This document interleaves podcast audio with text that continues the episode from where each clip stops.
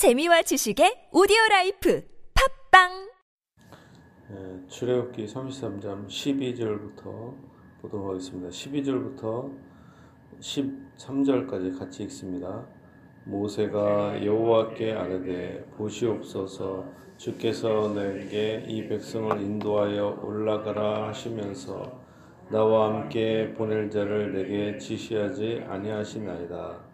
주께서 전에 말씀하시기를 나는 이름으로도 너를 알고 너도 내 앞에 은총을 입었다 하셨사온즉 내가 참으로 주의 목전에 은총을 입었사오면 원하건대 주의 길을 내게 보이사 내게 주를 알리시고 나로 주의 목전에 은총을 입게 하시며 이 족속을 주의 백성으로 여기소서 아멘.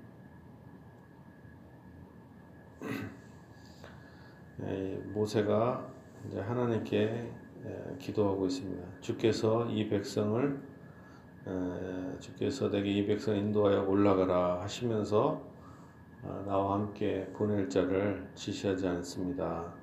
주께서 전에 말씀하시기를 나는 이름으로도 너를 알고 너도 내 앞에 은총을 입었다 하셨사온즉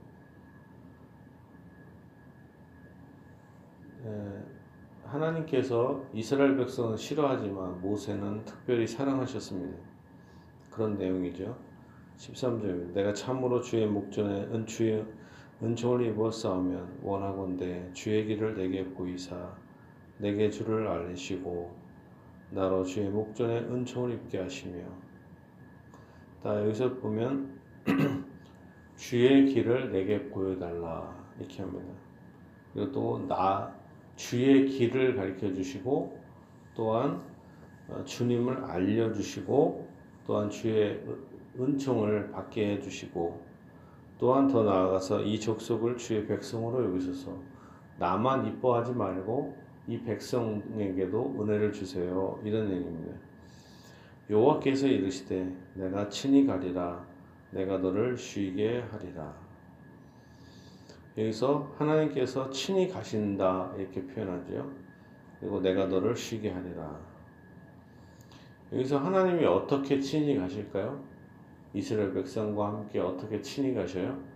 뭐냐면 어, 구약 시대에 여호와의 사자, 여호와의 천사로 나타나신 예수 그리스도, 예수 그리스도께서 이 사람들과 이스라엘 백성들보다 먼저 가시고 그들과 함께 가시는 거죠.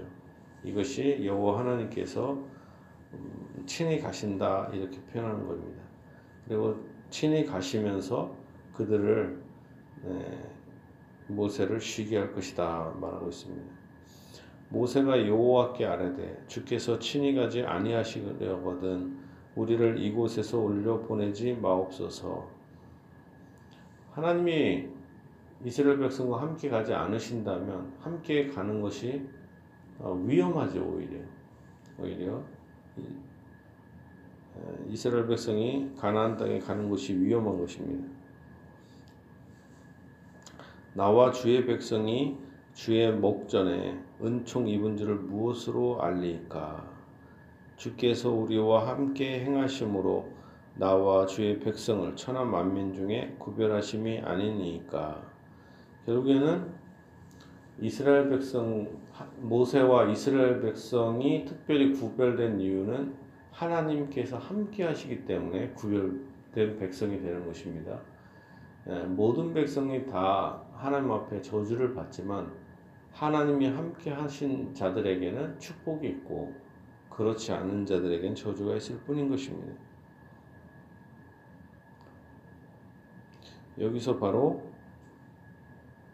나와 주의 백성을 천하 만민 중에 구별하셨다 이렇게 표현하죠. 나와 주의 백성을 천하 만민 중에 구별하셨다.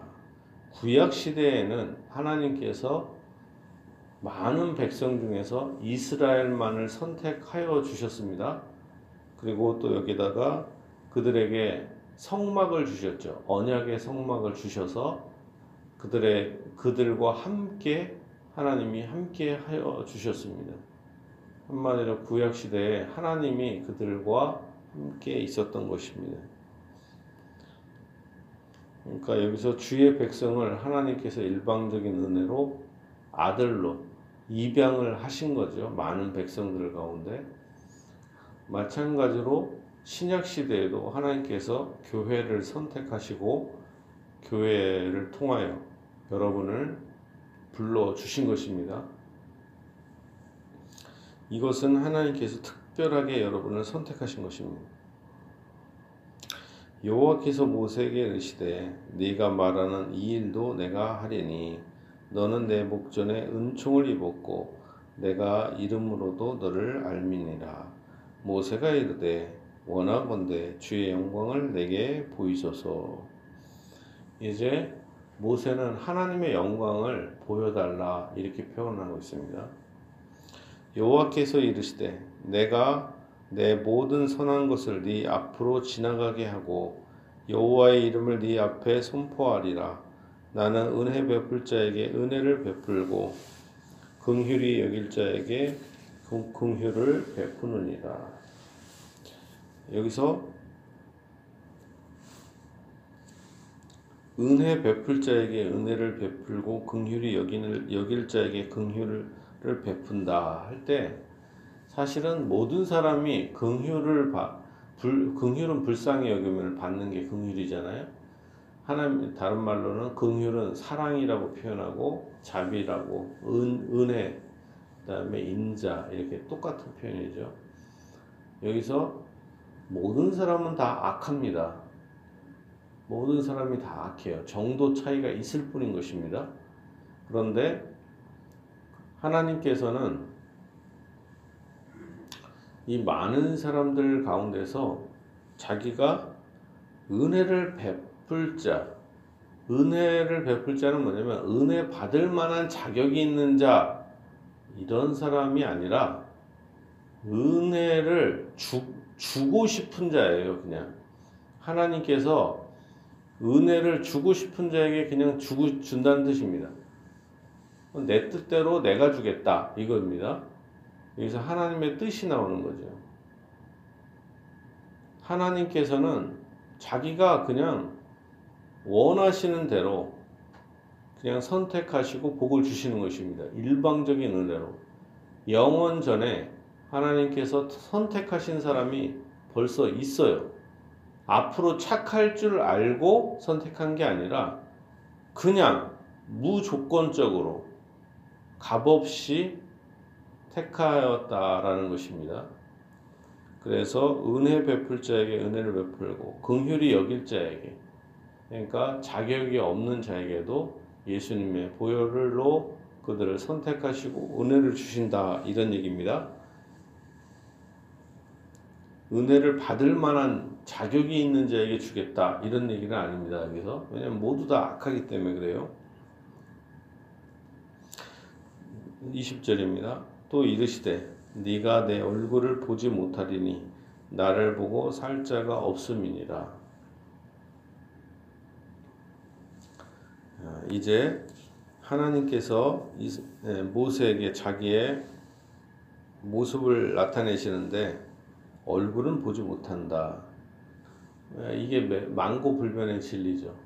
하나님의 얼굴을 볼 수 있을까 없을까요? 볼 수가 없어요. 우리가 저 천국에 가도 하나님을 본다 해도 하나님의 실체를 다 볼 수가 없어요. 왜냐하면 인간의 시력은 한계가 있잖아요. 근데 하나님은 얼, 얼, 어느 정도로 크시겠어요? 이 우주, 온 세상 만물을 다 창조하신 하나님이에요. 창조하신 하나님을 우리가 전체를 다 볼 수가 있어요? 없어요. 일단 크기가 너무 크고 본다 하더라도 일시적인 것밖에 안 돼요. 우리가 태양을 눈을 똑바로 보고 있으면? 눈이 시력을 잃겠죠. 근데 보면 저 태양보다 뭐 100만 배 더 크고 뭐 더 밝게 빛나는 별이 있다고 해요. 100만 배면 뭐 뭐 상상이 안 가잖아요. 근데 너무 거리가 멀어갖고 별처럼 그냥 별인 거예요. 조그맣게. 낮에는 아예 안 보이는 거예요. 태양이 가장 큰 것처럼 보이지만 별 중에는 태양보다 100만 배 밝은 빛이 나는 별이 있다고 해요. 그러면 이거는 뭐 근데도 우리는 잘 안 보이잖아요. 하나님을 우리는 완전히 볼 수가 없어요. 영원토록 하나님을 전체를 볼 수 있다. 불가능합니다. 왜냐하면 우리는 피조물이고 하나님은 영원하시고 무한하신 분이기 때문에 우리는 한계가 있는 겁니다. 우리가 이 땅을 떠나서 천국을 가도 우리의 육체가 더 커진다거나 그런 게 아니라 딱 이 정도 수준으로 그냥 가는 겁니다. 영원토록. 그런데 어떻게 다 볼 수가 있겠어요? 그러니까 하나님을 나 앞에 보여달라 얘기하는 건 불가능합니다. 단지 우리가 어떻게 하나님을 알 수 있냐? 예수님을 통하여 알 수가 있는 것이죠. 예수님을 본 자는 곧 하나님을 보았다. 이렇게 표현하죠. 예수님은 선명하게 볼 수 있겠죠. 육체로 계시니까. 그렇지만 육체 안에 영원한 신성이 예, 계시죠. 내가 또 이르시되 네가 내 얼굴을 보지 못하리니 나를 보고 살 자가 없음이니라. 여호와께서 또 이르시기를 보라 내 곁에 한 장소가 있으니 너는 그 반석 위에 서라. 내 영광이 지나갈 때에 내가 너를 반석 틈에 두고 내가 지나도록 내 손으로 너를 덮었다가 손을 거두리니 네가 내 등을 볼 것이요 얼굴은 보지 못하리라. 어, 반석은 넓고 큰 바위, 평평한 바위입니다. 그 반석 위에 모세가 쓰게 합니다.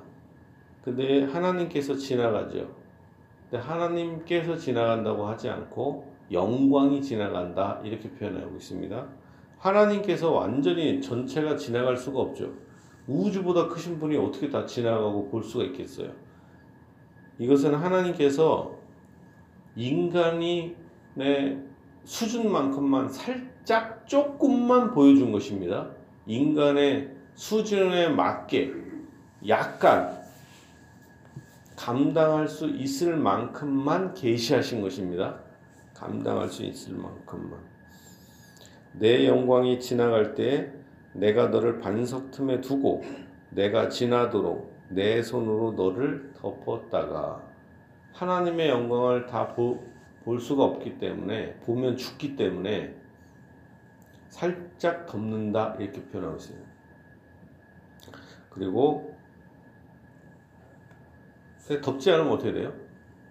모세를 덮지 않으면 모세가 존재가 사라지기 때문에 하나님의 영광이 너무 크기 때문에 그래서 살짝 덮습니다. 손을 거두리니 네가 내 등을 볼 것이요 얼굴은 보지 못하리라.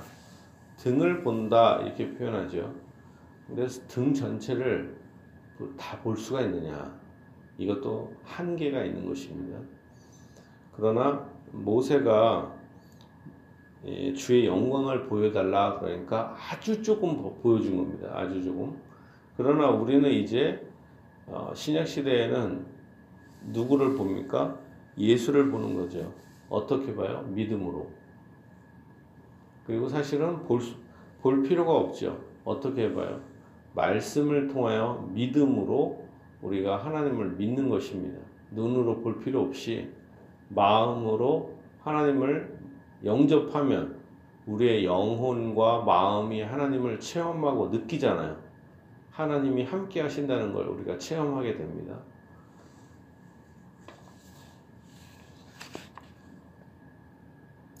우리가 이 말씀을 딱 정리한다면 하나님께서는 어, 모세를 선택하시고 이스라엘 백성들을 무조건적으로 값없이 은혜를 베풀어 주시고 선택하여 주셨다.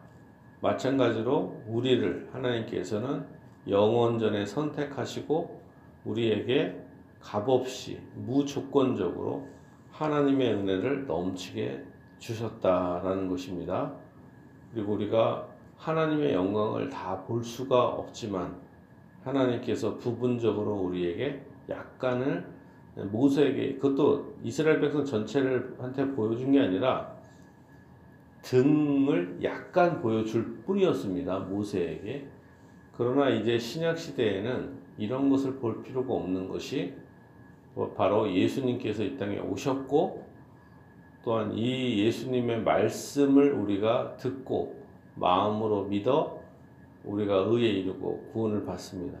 그리고 또한 하나님의 영을 마음에 받아들임으로 우리가 하나님을 느끼고 체험할 수가 있다라는 것입니다.